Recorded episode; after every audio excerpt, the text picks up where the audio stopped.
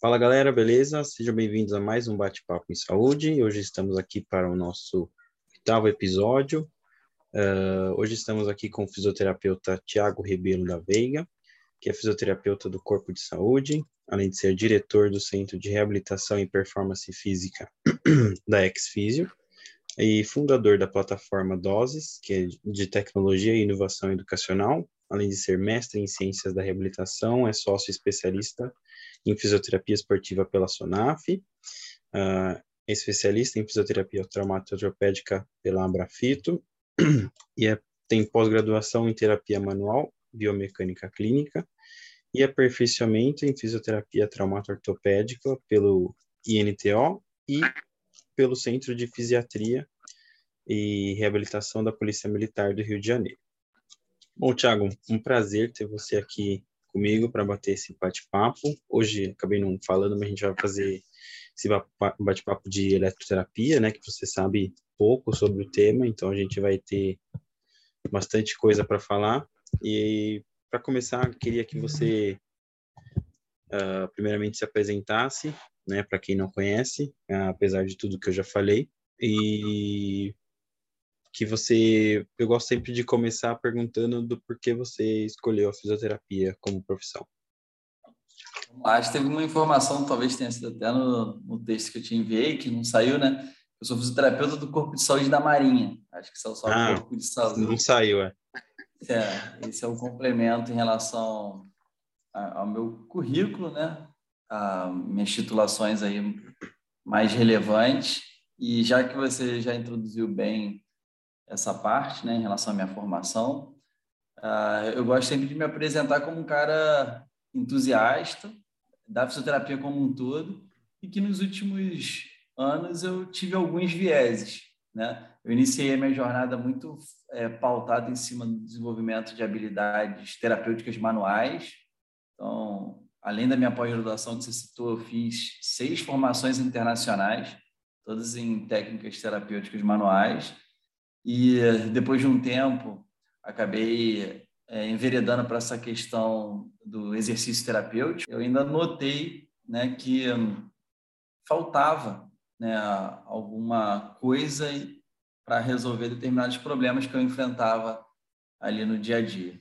É, e aí eu descobri que é porque eu não sabia absolutamente nada de eletroterapia porque basicamente eu segui a boiada aí, peguei uma geração em que demonizou esse tipo de recurso, né, que subjugou ele a uma condição em que nada funcionava e que era coisa de fisioterapeuta preguiçoso, antiquado e ultrapassado, o que é uma grande mentira. Né? Você pediu para falar do porquê que eu escolhi fisioterapia. Na verdade, essa é uma pergunta que eu tenho certa dificuldade de responder, eu entrei para a faculdade recém-completado 18 anos e a minha intenção era que eu pudesse trabalhar com alguma coisa na área do esporte, né? Eu fui atleta até os 21 anos de idade, né? Mas isso de forma mais intensa ali até o período em que eu tive que escolher uma faculdade para fazer. Eu sou de Teresópolis, na região serrana do Rio de Janeiro, então lá na época não tinha o curso de educação física, por exemplo existe uma proposta de que ele ia iniciar e que a turma seria os dois primeiros períodos ali junto com fisioterapia. Aí eu tive uma experiência interessante, né? Que é até uma história longa, mas vou encurtá-la. Ah, eu fui aprovado para essa universidade, que é uma universidade privada ah, em Teresópolis, pelo Enem, numa época que o Enem nem é como é hoje, né? Ele era uma alternativa e não o caminho principal para se ingressar numa universidade é, mas eu tinha feito e tinha tido uma boa colocação, e com essa nota eu teria a primeira posição para o curso de fisioterapia de Teresópolis e receberia uma bolsa ali de 60%, se não me engano, na época. Aí eu fui aprovado no vestibular de educação física da UFRJ, que é na capital, né, onde eu estou hoje. Ah, e aí eu vim conhecer a universidade, aí a minha comparação foi muito gritante, porque a universidade em Teresópolis tinha acabado de ser inaugurada lá, a clínica escola, tudo instalando de novo. E aí, eu, teresopolitana, acostumada a passar frio, acho que foi o dia mais quente do Rio de Janeiro nos últimos 30 anos. Vim de ônibus com meu pai, e aí já tive aquele primeiro impacto, aí cheguei na UFRJ, assim, comparativo, infelizmente, a UFRJ acabou perdendo, assim, em termos de prédios antigos, né, as coisas muito caídas e tal. Enfim, e aí isso acabou influenciando na minha decisão e, e eu acredito que as coisas são como são. Foi bom no final das contas. Ao longo dessa jornada ali na faculdade de fisioterapia, fui amadurecendo a ideia, entendendo efetivamente qual era o papel do fisioterapeuta, porque, para ser bem sincero, assim como muitos ainda hoje né, acabam vivendo essa experiência, foi descobrindo que era ser fisioterapeuta ao longo dessa jornada, e eu acho que eu estou descobrindo até hoje, mas felizmente me sinto muito realizado com a carreira que eu abracei. Uhum. Eu acho que é uma profissão que eu já ouvi muita gente falar que você não escolhe, ela que te escolhe, né? Então acho que foi o que aconteceu com você, né? É... Pode falar. É, talvez seja um, um pouco disso mesmo, porque a fisioterapia, no geral, é considerada uma profissão muito jovem e a gente ainda não goza daquela prerrogativa de ser aquela profissão que as crianças, ah, eu sonho em ser fisioterapeuta. Não sei quem tenha uma, uma experiência na família, e ela é rara, né, de um fisioterapeuta incentivar os próprios filhos de fazer fisioterapia, infelizmente. Né, até existe, mas é raro. Ah, então, não, não é, vamos dizer assim, uma profissão que está no radar das crianças e dos adolescentes ali que vão escolher as suas carreiras. Uhum. Então, acho que todo mundo que ingressa nessa carreira vai ter um pouco de dessa questão de se surpreender, né? ser uma aposta e depois se dar ao direito de se surpreender com o que vai se apresentando.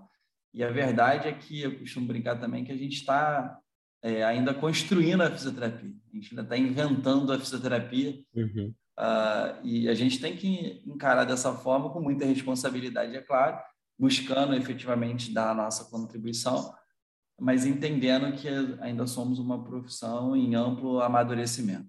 Sim. E vamos construir um caminho bom, né?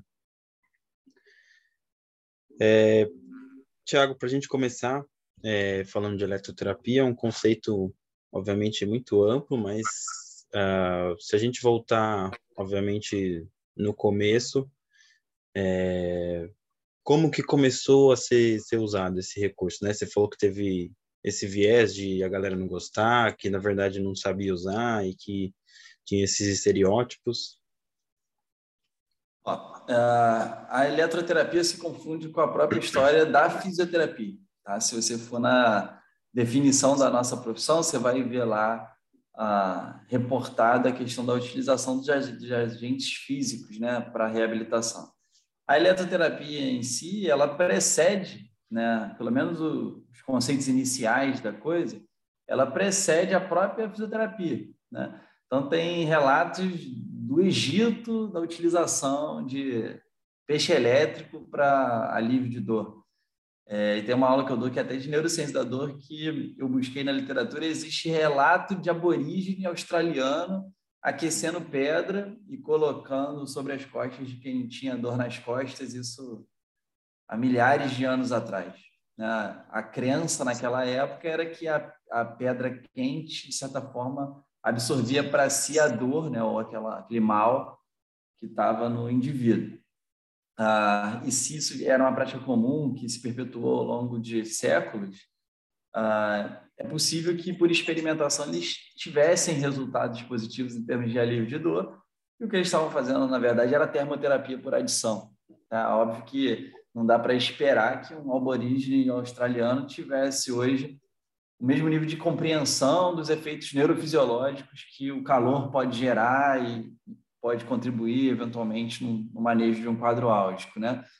Ah, então a explicação era o que se podia dar na época, assim como várias outras coisas em vários momentos da história, e a gente não está isento de daqui a alguns anos achar um pouco ridículo determinadas justificativas que a gente dá hoje com plena convicção à luz da ciência. Né? Uhum. Então, isso faz parte de um, de um processo natural.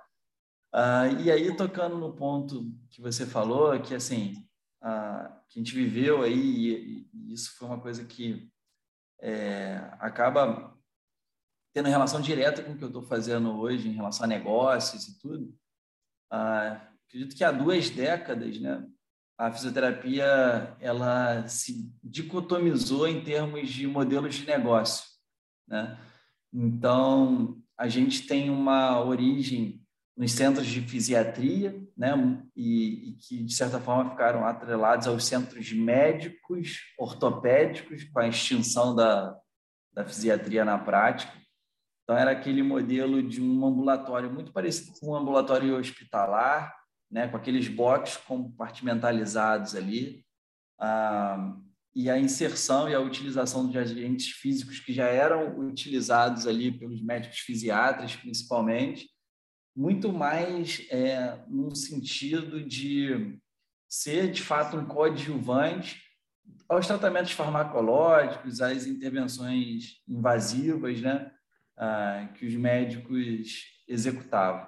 Né? Então, esse modelo de serviço foi herdado e se transformou no que hoje a gente tem como aquele padrão de clínica de plano, né? que atende por volume, normalmente utilizando é, protocolos mais ou menos fechados e absolutamente ridículos, é, e em que o fisioterapeuta definitivamente não é o protagonista, que ainda existe aquela cultura de Cheguei aqui com esse encaminhamento do médico que diz para eu fazer 10 sessões disso, daquilo e daquilo outro, normalmente é, alguns recursos físicos. Né? Então, esse é um modelo. É, e se a gente for tomar é, como referência a quantidade de pessoas né, que têm acesso a, esse, a, a, fisioterapia, esse é o tipo de serviço predominante, olha que louco. Né? Ele não representa bem o que é a fisioterapia de fato, mas a gente pensar em termos de sociedade, provavelmente a maior parte das pessoas que conhecem ou frequentaram um serviço de fisioterapia tendem a ter conhecido modelos como esse, são muito pouco resolutivos, são muito pouco atraentes, que são mórbidos até, né? que são uhum. meio bizarros. Mas é, é, uma, é um modelo clássico. E o outro modelo já é um modelo do atendimento individual, né? que foi inaugurado, vamos dizer assim, é, há mais ou menos duas décadas atrás, com a ascensão do RPG, que enquanto técnica não tem muito mérito, a ciência já mostrou isso, mas eu acho que o grande mérito do RPG foi ter um enfoque individualizado, né, em que de fato se tentava atender às necessidades individuais ali do paciente, é, que veio consigo, trazendo consigo ali uma percepção de valor mais elevada, inclusive é, cobrando valores que ainda hoje né, são é, maiores do que de uma sessão de fisioterapia convencional, entre aspas, né? Então, daí vieram outras ondas, né? O Pilates veio com um pouco disso também, mas mais voltado para a linha do exercício, se tornaram fenômenos de mercado, né? É, o Pilates já tem uma qualidade técnica, uma robustez científica um pouco maior, mas quando explodiu e se disseminou, foi muito mais por conta da filosofia que tem seus méritos e, e, a filosofia que trouxe com ela um modelo de serviço que, que era mais viável no mercado. E por isso que tem estudo de Pilates para tudo quanto é lado, porque existe essa demanda do mercado, as pessoas procuram, é, é um modelo de negócio que trabalha em cima de recorrência e que funciona muito bem, então acaba se tornando uma coisa que funciona, né? assim, funciona do ponto de vista mercadológico, né? Uhum. E agora, mais recentemente, a gente tem a onda da quiropraxia, da osteopatia, que também é, tem lá os seus vieses, tem lá os seus problemas em relação à ciência, tem seus méritos também, mas que trazem um modelo de negócio de valor agregado, atendimento individualizado, uma coisa mais premium. Né? Então, é, eu enxergo dessa forma. E aí, qual que é o grande problema, voltando ao ponto da eletroterapia? a eletroterapia acabou ficando muito atrelada àquele modelo ruim da clínica que é um, é, vamos dizer, uma reprodução daqueles modelos de clínicas fisiátricas muito antigos, né?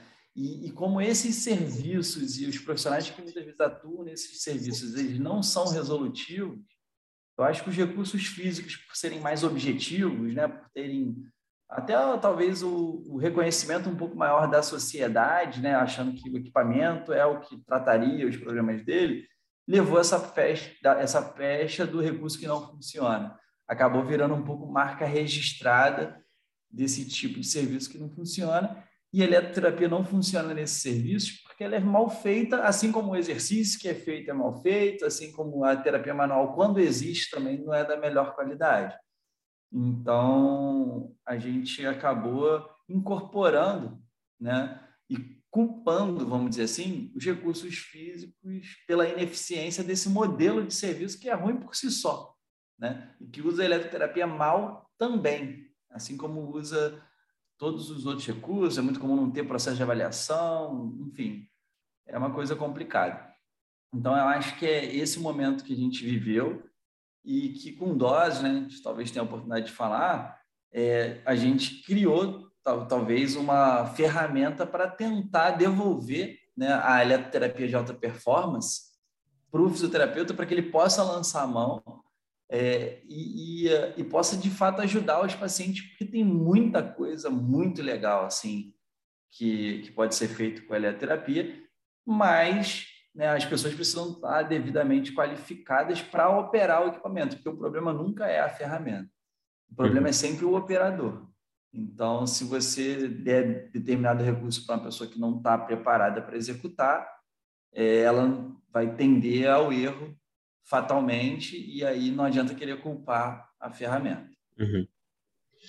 E aí, eu acho que um dos grandes fatores é que que influencia tanto no manuseio do, do indivíduo profissional do, da eletroterapia que existem vários tipos de, de correntes, né, de é, elétricas. Um, você conseguiria citar alguma dessas para a gente, né, as, talvez as que você mais usam, as que são mais usadas, as que são mais aceitas pelo paciente, e por que que tem essa confusão de parâmetros, de corrente, de modalidades?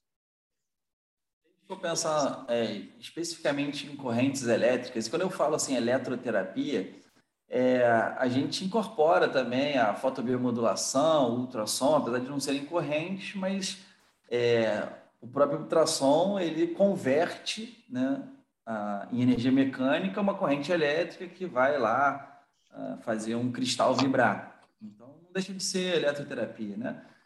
Então, mas, mas falando especificamente das correntes, a gente pode classificar assim, até da minha cabeça, em dois tipos, né? As correntes polarizadas e as correntes não polarizadas. O que isso significa? Nas correntes polarizadas, você tem um fluxo unidirecional de elétrons uh, e eles tendem a se acumular ali embaixo de um dos eletrodos, né? Falando assim, bem superficialmente, para não entrar nos detalhes da coisa. Uh, e esse efeito polarizado, ele, ele vai trazer para a corrente algumas características específicas. Tá? A principal delas é a possibilidade de se gerar aquecimento. Né? Então, a gente tem classicamente a galvanoterapia, né? que é feita com esse tipo de corrente. Né? Ela pode ser um tratamento por si só, ou que a gente, inclusive, usa bastante, no dose a gente ensina, a gente pode usar essas correntes polarizadas para fazer um permeio de fármacos através dessa corrente. Né? A gente usar a corrente como um meio transportador de um agente é, bioativo para o interior da pele, fazendo o que a gente chama de ontoforese. Né? Dado que ó, os princípios ativos dos medicamentos eles têm uma polaridade, seja positiva ou negativa, com a técnica adequada, utilizando a corrente polarizada, você posiciona no eletrodo ativo, que seria aquele de mesma polaridade desse composto bioativo, e quando você coloca em contato com a pele, né, é, polos iguais se repelem, você empurra o fármaco para dentro da pele, e aí a gente pode usar isso, e mais frequentemente a gente faz com anti-inflamatório, por exemplo. Então, você pode permear através da pele, utilizando uma corrente polarizada, fármacos anti-inflamatórios numa articulação específica, o que tem uma baita de uma vantagem, porque você tem um efeito local. Né? Você evita aquele efeito de meia passagem, um efeito sistêmico dos anti-inflamatórios, pode poupar o estômago do seu paciente é, e tem efeitos clinicamente mais importantes do que fazendo uso de fármacos por via oral, por exemplo. Então, essa é uma das grandes categorias aí de corrente. E, do outro lado, a gente tem as não polarizadas, que, na verdade, são correntes alternadas, bifásicas, simétricas, ah, e o fluxo de elétron ele se alterna né, entre os eletrodos de um mesmo canal. E, com isso, você não tem né, esse efeito que faz com que a corrente gere calor. Né? Então, as os princípios de utilização desse tipo de corrente, eles serão diferentes. Tá? A gente não vai buscar o efeito térmico através dessas correntes. E aí, nessa categoria, a gente tem a TENS, que no Brasil é, a gente conhece como aparelho, é como corrente também, é sinônimo de tudo.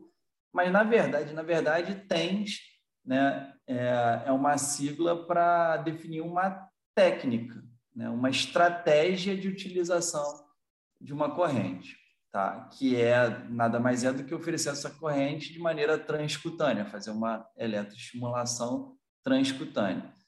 Uh, e aí, dependendo dos parâmetros que você ajusta essa TENS, você vai ter determinados é, objetivos a serem atingidos. Então, se a gente pensar em analgesia, que é o clássico, por exemplo, para TENS, é, a gente tem o TENS baixa frequência e o TENS alta frequência. Né?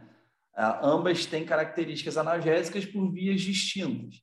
Então, TENS de baixa frequência, que é aquele que varia na janela entre 1 e 15 Hz, ele vai ter a via de liberação de opioides endógenos sendo o principal mecanismo para gerar analgesia. E aí você tem uma série lá de peculiaridades para a utilização dessa modulação em baixa frequência, alguns perfis de pacientes tendem a se beneficiar mais. Por outro lado, a gente tem o TENS high frequency, né, que é o HF, o alta frequência. Então, a via produtora de analgésico já é distinta, ele utiliza mais a, a, o componente sensitivo, né, de saturação das terminações nervosas locais. A gente usa a, essa estratégia de TENS de alta frequência quando a gente quer associar a letanalgesia com o movimento, que é o que a gente batizou de TENS pericinético, que é uma estratégia fabulosa, inclusive para ser utilizada com pacientes crônicos, né, que dizem que não se deve fazer eletroterapia com pacientes crônicos. Enfim, é, além, né, dentro dessa categoria de correntes alternadas, a gente tem ah, as correntes excitomotoras, então fez a mesma coisa, a gente chama de aparelho, chama de corrente, mas na verdade também é uma técnica, que é a eletroestimulação funcional, e o princípio fundamental por trás dela é muito pouco explorado, que é o princípio de utilizar a contração produzida, né, induzida eletricamente para substituir né, a, a ação de um músculo incapaz de contrair, de executar por si só aquela ação. Então, ela é especificamente para ser usada para se executar uma tarefa funcional e não um exercício de fortalecimento qualquer. Quando você quer utilizar é, correntes excitomotoras para fazer exercício, para potencializar o efeito do exercício, a gente chama de eletroestimulação neuromuscular, e aí tem várias estratégias. Né? As mais clássicas seriam a estratégia superimposta e a contraimposta, por exemplo, que é fazer com que o indivíduo é, some a contração voluntária com a contração eletricamente induzida, no caso da superimposta, e a contraimposta é produzir uma contração eletricamente induzida e o paciente brigar com a corrente, ele tem que vencer ativamente aquela contração involuntária produzida. E aí você teria ali um efeito de uma contração excêntrica verdadeira no músculo que está sendo estimulado. Então tem muita coisa legal. Né? Uhum. Né? A gente poderia ficar aqui o dia inteiro falando especificamente das estratégias e tal, é, mas eu até me estendi um pouco na resposta, porque eu acho que isso expande o campo de visão do, do fisioterapeuta, né? Infelizmente, muita gente hoje se forma e nem teve uma eletroterapia na graduação decente. Eu tenho muitos estagiários né, nos últimos períodos, ou então faço treino, eu tenho meus treinamentos que grande parte dos fisioterapeutas já são formados e muitas vezes eles nem nunca manusearam o equipamento ou se manusearam, usaram protocolos de fábrica que não fazem muito sentido, ou então usaram parâmetros aleatórios e, obviamente, não exploraram tudo que tem de melhor nos recursos. Né? Então, uhum. eu gosto de fazer esse overview, de ser até um pouco mais amplo, mas porque eu creio que esse conteúdo aqui vai chegar em muita gente que é, vai se enquadrar exatamente nessa situação, né? Tipo, alguém falou lá, ou algumas pessoas falaram que a eletroterapia não serve para nada, o cara incorpora aquilo ali e acaba se ferrando, porque a verdade é que é, é importante e vai fazer falta, pelo menos se você quiser se tornar um fisioterapeuta de fato diferenciado. Uhum. Eu acho que, além de, de ter o conhecimento das correntes, é importante o fisioterapeuta saber quando usar e quando não usar, né? E também, obviamente, quais os benefícios o paciente vai ter ou não, e se ele pode usar ou não, né? Porque eu acho que seria interessante também a gente falar se existe, uh, além das indicações, as contraindicações do uso, tanto das, a gente falou das polarizadas, das não polarizadas, das analgésicas, das excitomotoras. Com qualquer recurso, né, com qualquer intervenção, óbvio que tem os casos específicos que não é recomendável ou até contraindicado a utilização das correntes. Mas a verdade é que existe muito mais mito em relação a isso do que, de fato, contraindicações que tenham ali o respaldo científico, tá? Vias de regra, né, a, a gente só tem restrição para as correntes elétricas em pacientes que tenham, por exemplo, um marca-passo. E não é em qualquer circunstância, são tipos específicos de marca-passo ah, e se você, na maioria das vezes, for utilizar correntes próxima à localização do marca-passo. Porque se você for usar, por exemplo, um TENS para fazer uma analgesia no entorse de tornozelo de um paciente que tem um marca-passo, por conta da distância, isso também teria efeito inócuo. Tá? Ah, agora, eu acho que cabe sempre a cautela. Quando se trata de saúde, né, a gente tem às vezes, a, a necessidade de imaginar que o bom é melhor do que o ótimo. Então, se existe qualquer risco, mesmo que seja mínimo, eu acho que vale pelo menos a reflexão da necessidade de se utilizar. Porque a gente tem um princípio fabuloso em reabilitação que chama princípio da equifinalidade. O que isso significa? Existem várias formas de se chegar ao mesmo resultado. E aí você é, tem que levar em, em consideração o contexto e as características do seu paciente. Então, essa é uma contraindicação para ser observada. Existem outras contraindicações, principalmente para as correntes polarizadas. Ah, então, pacientes que têm um déficit sensitivo importante, né, é, muitas vezes utilizar a corrente pode é, oferecer algum risco, dado que um dos parâmetros que você vai utilizar para regular, por exemplo, a intensidade da corrente é a sensação que o paciente reporta, e se ele tem um déficit de sensibilidade importante, isso, você pode perder esse parâmetro e errar a mão. Ah, enfim, são basicamente essas as contraindicações. Todas as demais seriam contraindicações relativas. Muita gente me pergunta, às vezes, criança. É, o problema não é a criança em si, mas o nível de comunicação que ela tem. Isso se aplica também a pacientes com déficit cognitivo. Então, eventualmente, algumas estratégias elas terão ali uma contraindicação relativa ou uma não recomendação por conta desses aspectos. Porque imagina você fazer uma eletroestimulação neuromuscular que deveria ser associada ao exercício, em que o paciente tem que minimamente entender que quando a corrente entra na fase on, ele tem que fazer força para determinada direção, e aí, quando entrar na fase on, se, se, se, for uma criança, dependendo da idade, ou se for mesmo um adulto, mas que tenha um, uma condição neurológica que tem uma um déficit cognitivo para compreender esse tipo de técnica, essa técnica não seria ah, indicada. Uhum. Entendeu? Então, acho que vai muito desse tipo de análise. É, a gente acabou falando do ultrassom. É, a gente poderia falar um pouquinho mais sobre as especificidades do aparelho, é, não só o ultrassom puro, mas também a terapia combinada, né? Que tem essa questão aí da galera que gosta só de se, se for combinado, da galera que não curte muito o ultrassom puro. Ultrassom provavelmente é o, é o recurso que foi mais atacado por essa leva de pessoas que desacreditam da eletroterapia, né?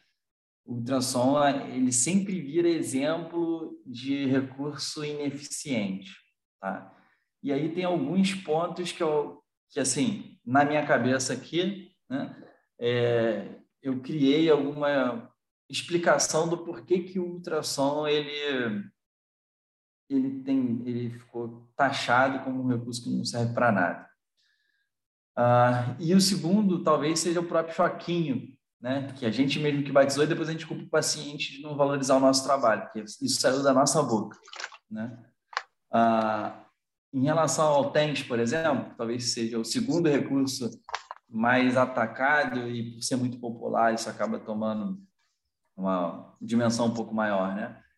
O TENS tem o seguinte, Fernando, se você acertar a intensidade do TENS e fizer ele forte, ele provavelmente já vai gerar um efeito positivo de alívio da dor, por exemplo.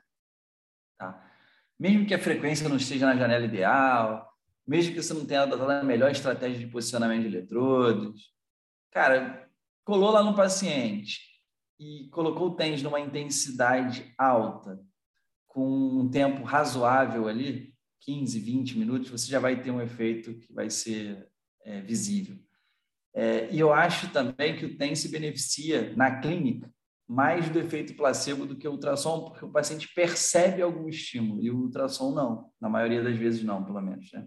exceto quando você usa em modulações ah, que vai haver efeito térmico, né? Então eu acho que por e esse é um dos fatores de as pessoas acreditarem que o ultrassom não funciona. Tem um outro fator que é o fator ah, relacionado à própria qualidade dos equipamentos que a gente tem no Brasil e que infelizmente é muito baixa e a culpa não é da indústria, a culpa é do público consumidor, ou seja, nós fisioterapeutas que, que dominamos tão mal os princípios de funcionamento da, da ferramenta e que nas últimas duas décadas paramos de investir comprar esse tipo de equipamento, então a indústria também parou de se desenvolver então, os nossos equipamentos eles são de qualidade bem ruim, tá? Dada o estado tecnológico que a gente tem, a possibilidade que a gente tem hoje de produzir, é, os nossos equipamentos aqui no Brasil eles é, deixam muito a desejar em termos de hardware e software nem tem, né? Porque os aparelhos eles são basicamente analógicos, quase só tem aquela visorzinho é, digital, né? Mas não são equipamentos com o mesmo nível de tecnologia que a gente tem no nosso celular, por exemplo. Poderia ser um negócio muito melhor, né? Uh, esse é um outro ponto. E aí, dada essa baixa qualidade, os equipamentos com muita frequência descalibram e, enfim, não entregam aquilo que prometem. E o terceiro ponto, que é o, um dos que a gente abraçou aí com essa iniciativa Doses, né, é a questão da dosimetria. Né? Diferente da TENS, se você acertar pelo menos na intensidade, você já tende a ter um, um resultado razoável, ultrassom tem um cálculo dosimétrico muito mais rebuscado, muito mais sofisticado. Ah, e que, para ser sincero, menos de 0,01% dos fisioterapeutas fazem. Tá? Por quê? Ah, para você fazer um cálculo dosimétrico adequado de ultrassom, se a gente pensar num protocolo de consolidação de fratura, ou no tratamento de um ponto gatilho, uh, ou qualquer coisa desse tipo, uh, você tem que considerar a área de tratamento, as características do seu equipamento, a profundidade do tecido-alvo né, que você quer alcançar, e isso daria ali uma equação de uma página que o Felipe, que é o meu sócio no Doses aí, que é um grande expert no assunto, ele demora lá 15 minutos para fazer essa equação. Venhamos e convenhamos quem é que vai fazer uma equação uh, de uma página, né? e não é, é daquelas equações cabeludas, é alfa, x, nepeniano, é mais letra do que número. Então, assim, quem é que vai fazer isso no braço nos dias de hoje? Mesmo que saiba a equação. Parar 15 minutos para fazer um cálculo personalizado do ultrassom. E foi justamente aí que surgiu a ideia de a gente colocar isso no aplicativo. Né? E foi basicamente minha, porque eu sou burro o suficiente e preguiçoso o suficiente para querer que a tecnologia resolva esse problema para mim.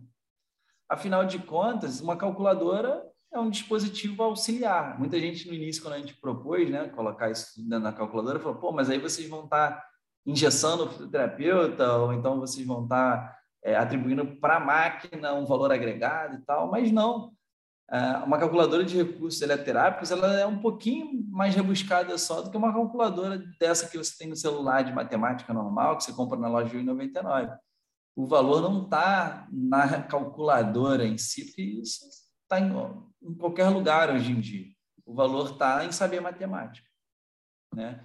Então, a calculadora só responde aquilo que você entrega de dados para ela. E você tem que saber quais são os dados que você alimenta a calculadora.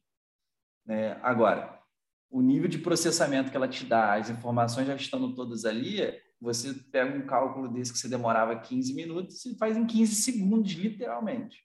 Tá? A gente pode simular aqui, mostrando no aplicativo. E aí a gente começa a mudar o jogo. Ah, agora a gente tem a possibilidade de se concentrar naquilo que realmente importa, né? que é dominar o raciocínio clínico, entender bem os princípios biofísicos e os eventuais é, efeitos né? que podem ser induzidos através da utilização dos recursos físicos em geral e combinar, obviamente, né, a utilização desses é, recursos com técnicas de terapia manual e com exercício terapêutico. E aí sim, né, o fisioterapeuta vai poder é, tirar o melhor proveito desse tipo de recurso. Então, eu acho que por esses três fatores que eu citei, a, a chance é que as pessoas de fato não tenham resultado com ultrassom, porque fazem tudo errado, né? E a questão da terapia combinada que você citou, nada mais é do que a possibilidade de fazer um dois em um. Né? Você ter os benefícios da utilização de uma corrente é, associado aos benefícios da utilização do ultrassom. Então, você ganha tempo com isso, é simples assim. Terapia combinada, na verdade, é uma possibilidade que você tem de oferecer mais em menos tempo. Ah, agora, se vai usar só terapia combinada? Depende. Às vezes não, às vezes você tem uma aplicação específica do ultrassom que vai demorar 3, 4, 5 minutos. Não tem por que você fazer terapia combinada se é tão rápido. Ainda que o paciente precise de eletroanalgesia, por exemplo, faz lá primeiro ultrassom e depois faz a eletroanalgesia, se for o caso. Agora, tem aplicações que vão demorar 10, 12, 15, 20 minutos. E aí sim vale a pena você associar e já ganhar esse tempo, né? É, enquanto você está fazendo ultrassom, já está oferecendo eletroanalgesia também.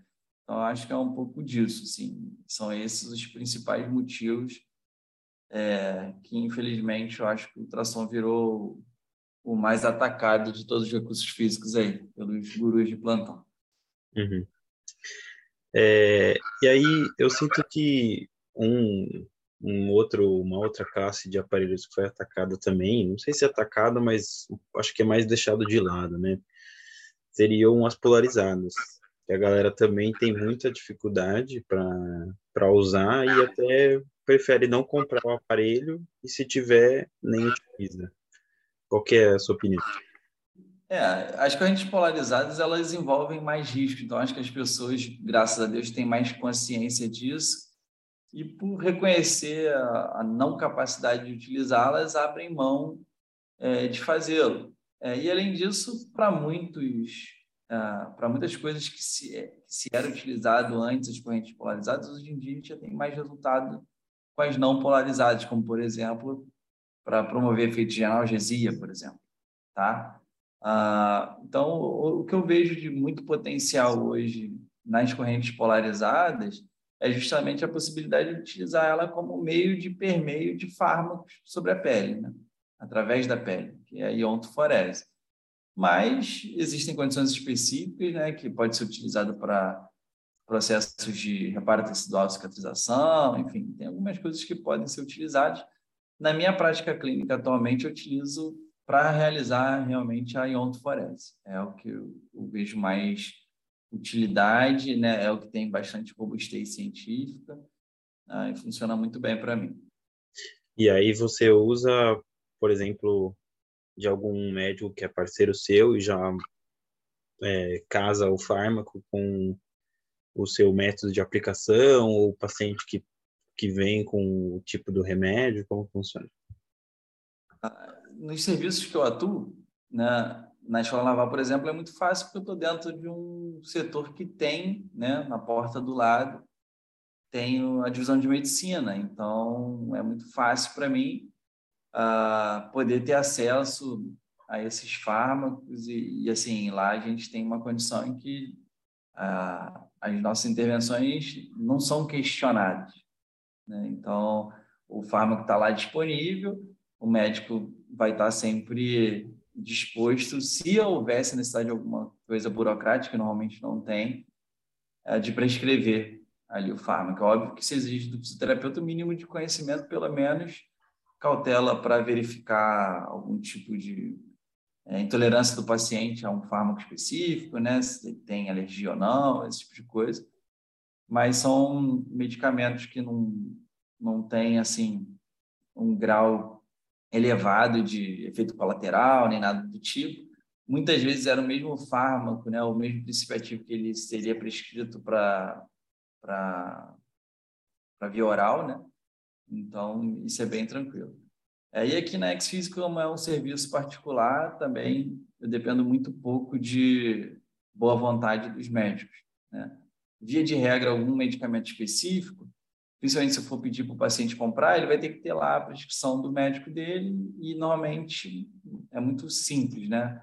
O próprio paciente solicitando, o médico já vai prescrever. Ah, tem alguns remédios, né? Alguns medicamentos são de prescrição livre, então não são nem de receita. É, isso não é uma dificuldade e esse esse ato, né, a aplicação da iodoforese, é ato privativo do fisioterapeuta, a gente tem respaldo do nosso conselho, então está tudo certo quanto a isso, ninguém aqui está defendendo é, a utilização de, de, ou a atuação em áreas que não nos competem. Uhum. É, a iontoforese e a fonoforese são regulamentadas pelo nosso conselho há muito tempo. E a gente tem mais é que usar para não correr o risco de perder esse direito, tá? porque outras classes profissionais podem ser mais espertas do que a gente, uh, mais inteligentes do que a gente e incorporar esse tipo de, de ferramenta às suas atividades profissionais. Uhum. É, tanto o princípio de, de transporte de fármaco para o corpo do paciente, né, pro, pela corrente polarizada, quanto os outros tipos de modalidade de eletroterapia, você vê que existe uma dependência do paciente? Paciente não querer mais abrir mão dele? É, ele ficar, em vez de priorizar o exercício terapêutico, priorizar algum outro recurso, é, ficar dependente, entender que só aquilo funciona, por exemplo. Isso aí é mais uma, um dos exemplos é, possíveis para explicar aquele fenômeno que eu falei anteriormente, de quando a gente culpa o recurso pela falha do operador. Tá? Uh, se, e eu não estou dizendo que não acontece, mas se tem um paciente específico que se apega ao recurso e acredita que é através dele que ele vai ter a solução para o problema, isso não é um problema do, do eletroestimulador, nem do ultrassom, nem do laser. Isso é um problema da comunicação do fisioterapeuta. Né? Então, faz parte do nosso trabalho instruir e qualificar adequadamente os nossos pacientes, explicando para eles, com uma linguagem adaptada, mas de forma profissional, o que, que de fato ele precisa para que ele alcance os resultados que ele deseja. É, e que muitas vezes os recursos físicos eles vão ser utilizados numa determinada fase do tratamento dele e para um propósito específico, mas que depois eles não se farão mais necessários, tá? A, questão da preferência do paciente, eventualmente, tem que ser levada em consideração. Então, a, a, pró, a própria PBE, né, um dos pés do tripé da PBE, é a preferência do paciente. Então, haverão casos em que talvez você use mais ou menos determinado recurso, levando em consideração a preferência do paciente. Agora, nunca usar desnecessariamente só para agradar o paciente, mesmo sabendo que aquilo ali não faz sentido nenhum para ele. Tá? Então, eu acho que isso passa por domínio tá, do conteúdo específico e capacidade de comunicar isso para o paciente para ser sincero, eu não tenho esse tipo de problema na minha prática. Mas eu não tenho porque eu invisto muita energia e muito tempo em dar o panorama geral para o paciente e, nas vezes que foi necessário entrar em algum tipo de embate, eu sempre fiz valer o meu posicionamento. Porque eu acho que, assim, eu me dedico muito para oferecer o melhor atendimento para os pacientes, eu busco ser o máximo atencioso com eles. Mas existem pessoas que são complicadas e eventualmente vão querer de mim um tipo de prestação de serviço que eu não estou disposto a dar. E aí é saber se posicionar. Né?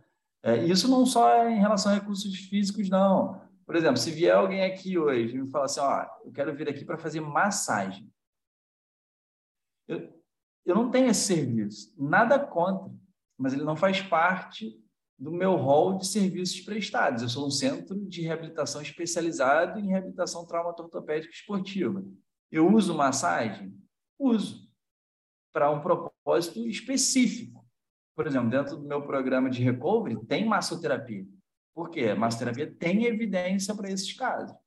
Mas se chegar alguém que não tenha essa proposta, quer fazer massagem relaxante, não é aqui que ele vai encontrar esse serviço. Uhum. E vai ter outros, e isso é super válido. Tá? Ah, mas eu acho que é questão de posicionamento. E o fisioterapeuta tem que ter a coragem de se posicionar dentro daquilo que se dispõe a fazer. Né? E, e não ficar se subjugando, a, de repente, a querência de quem quer que seja, ou do médico, ou do próprio paciente. Acho que é por aí. Sim. É, Além de tudo isso, quando o fisioterapeuta tem conhecimento tanto dos recursos físicos e é, é, elétricos, né, que a gente está falando, uh, como que ele consegue saber, né, e, e aplicar isso tanto, por exemplo, no clube ou né, no ambiente de consultório, de clínica, a combinação desses recursos, né? A gente vê muito, às vezes, é, o calor com, com o TNS, ou até mesmo em alguns casos, né, isso acontecia antes do TNS com, com a crioterapia, né, como que, de fato, ter o conhecimento de combinar os recursos, né, obviamente, além da terapia combinada, é, a favor do, do paciente.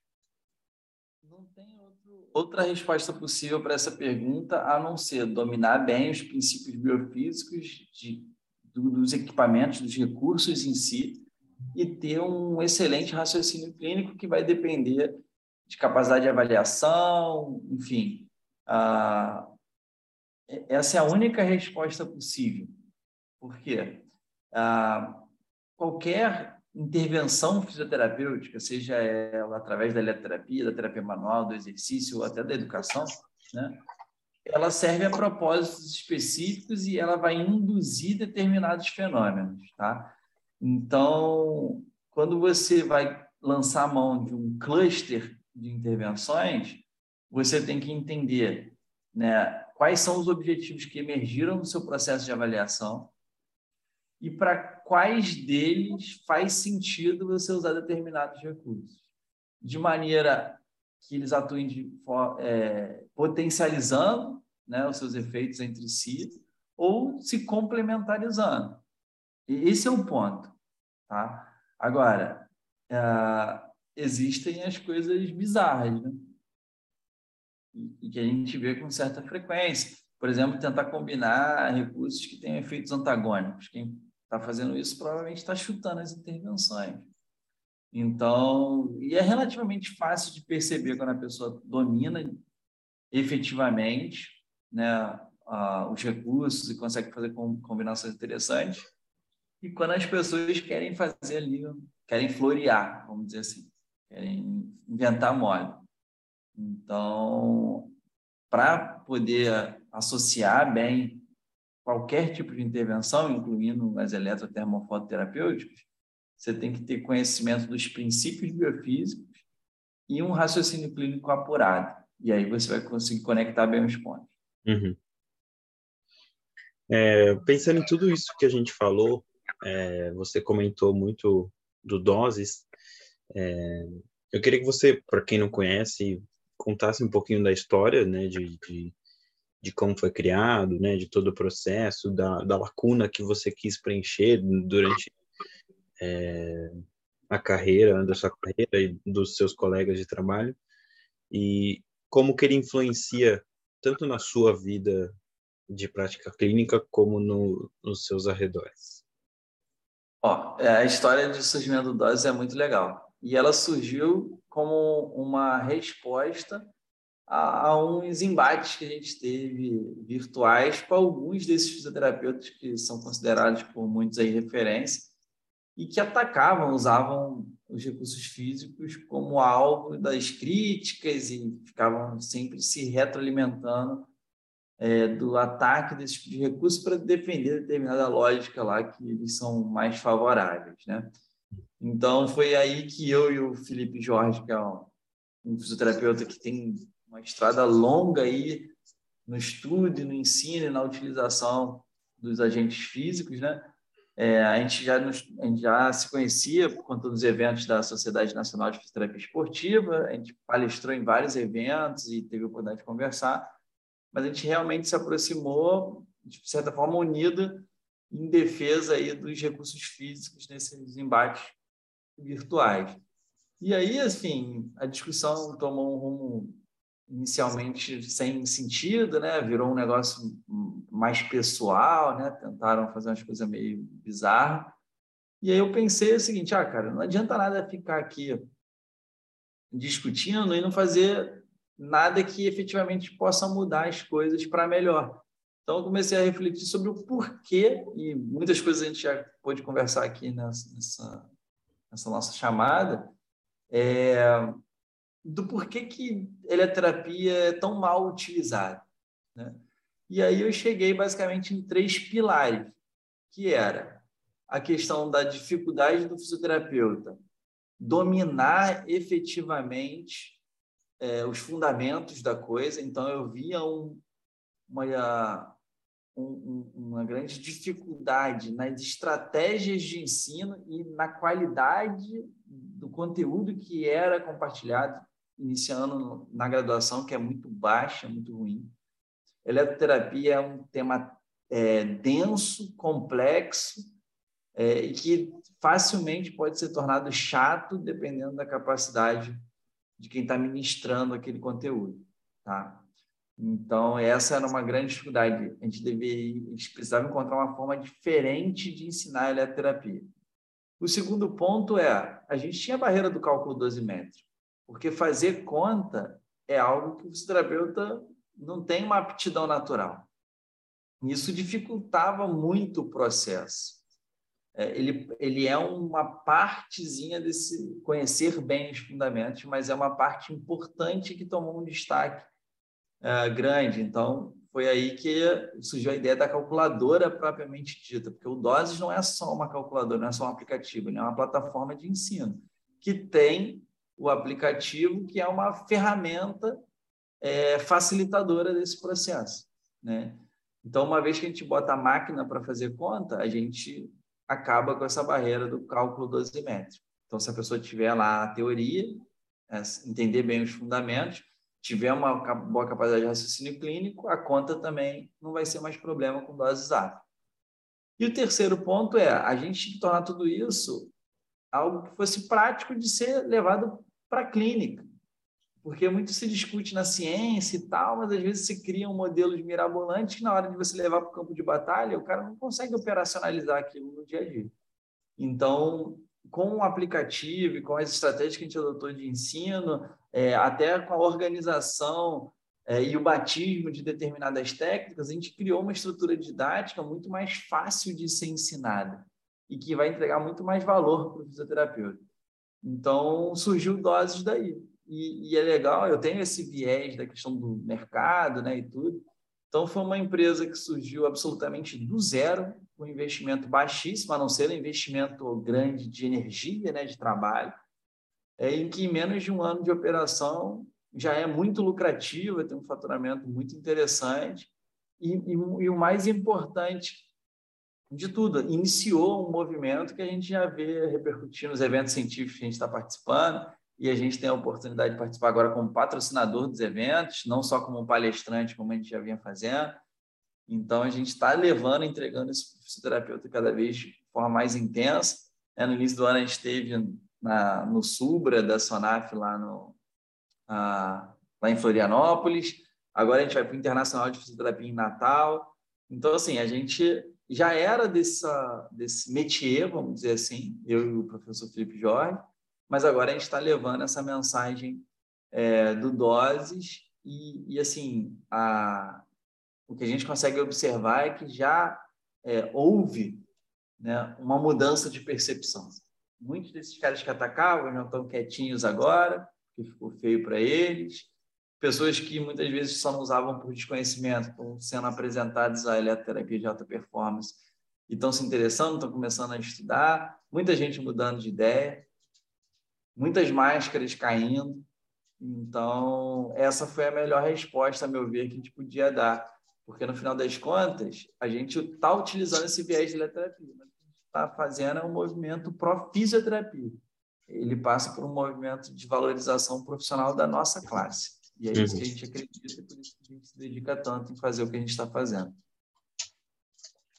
Legal, cara. Acho importante a gente ver que finalmente está dando certo e que todos esses paradigmas de, de anos que foram construídos de do que é a eletro, de como usar, de como não usar, né, de como deveria ser usada, está mudando e mudando para o bem, né, para o bem e aí favorecendo o que a gente tinha falado de construir uma fisioterapia. Né? Eu acho que a gente tem um, um longo caminho pela frente ainda. Tá? A gente está só começando.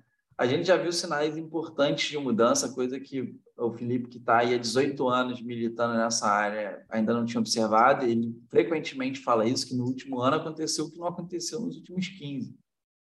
Então, a gente vê essa mudança, mas ainda é muito comum professor dentro da universidade ter esse tipo de, de colocação ridícula de que ah, o negócio é terapia manual e exercício só, a terapia não serve para nada e tal. Então, é um monte de gente que não sabe nada de eletroterapia. É um, e, para ser sincero, é um monte de gente que não sabe nada nem de fisioterapia, porque, infelizmente, tem muito professor ruim na universidade.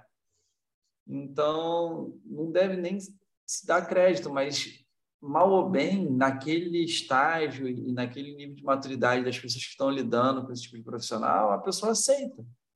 Entendeu? Por isso que a gente decidiu ir para a rede social, ir para a internet, porque a gente sabe que a gente impacta a gente do mundo inteiro. Inclusive, a gente já tem aluno de outros países, né? usuários do aplicativo de outros países.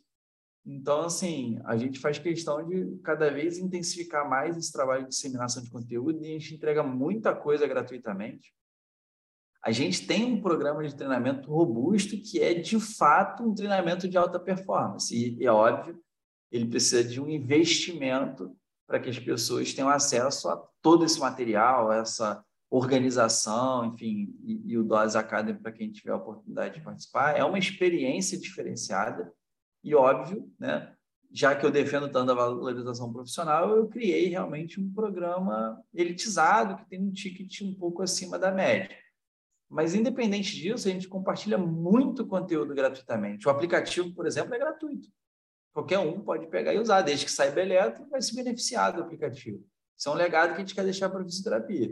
Se você for no nosso Instagram, você vai aprender muita coisa.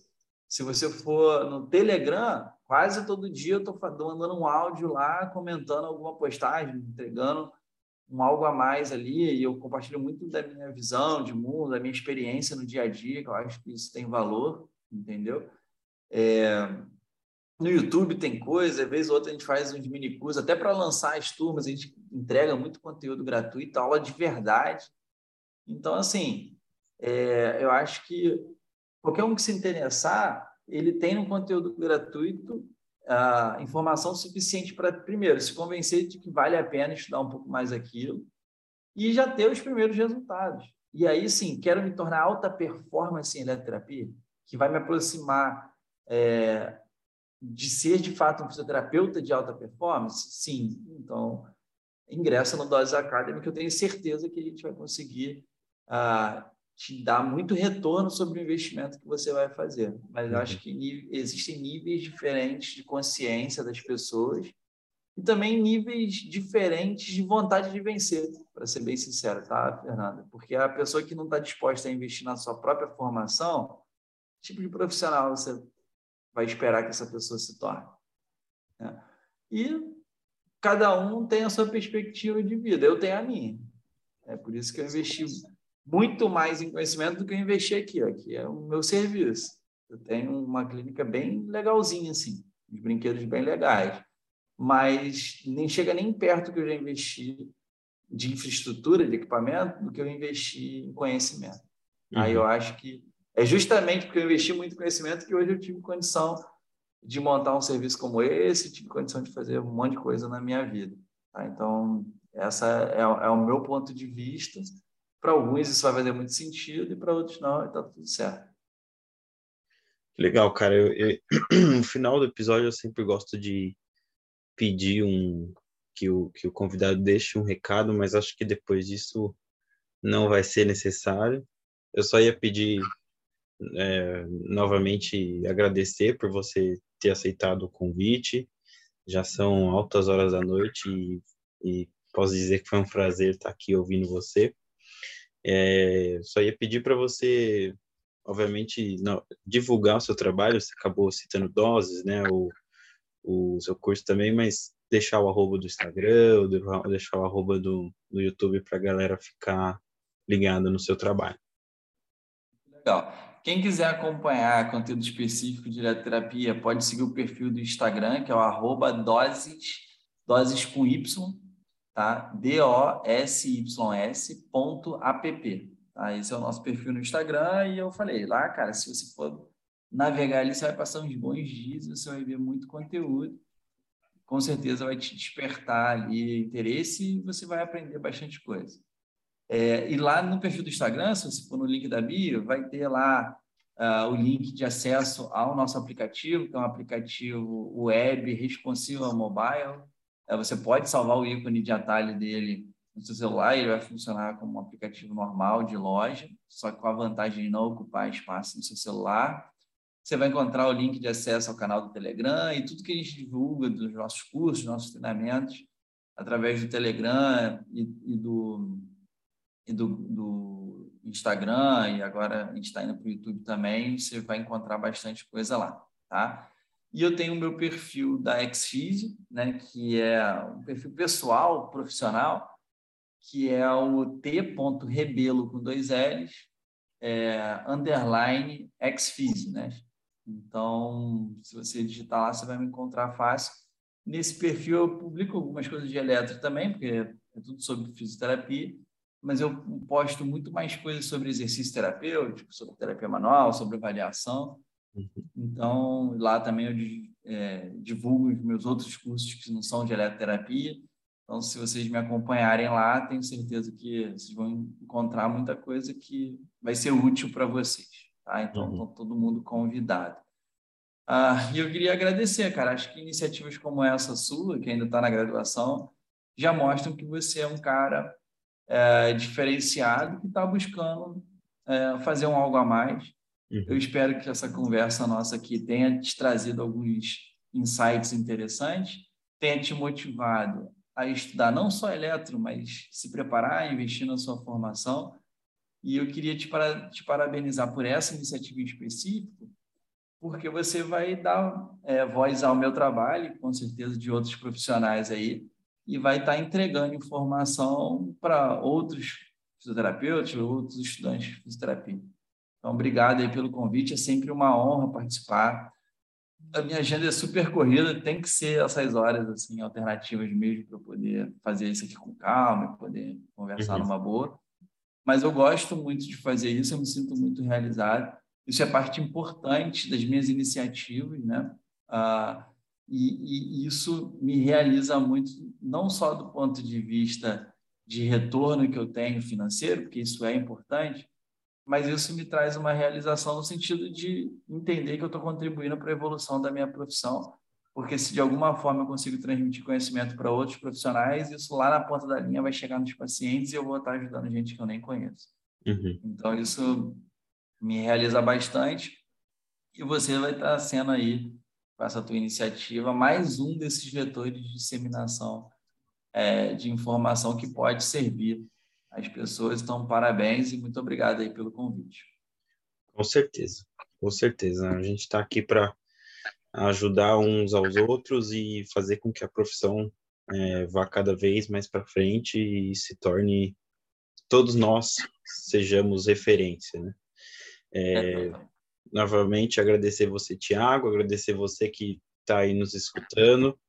É, fique atento aos próximos episódios, não deixe de seguir tanto o nosso podcast no Instagram e quanto todas as redes sociais do Tiago, da clínica e do Dose Novamente, muito obrigado. Tchau, tchau. Boa noite.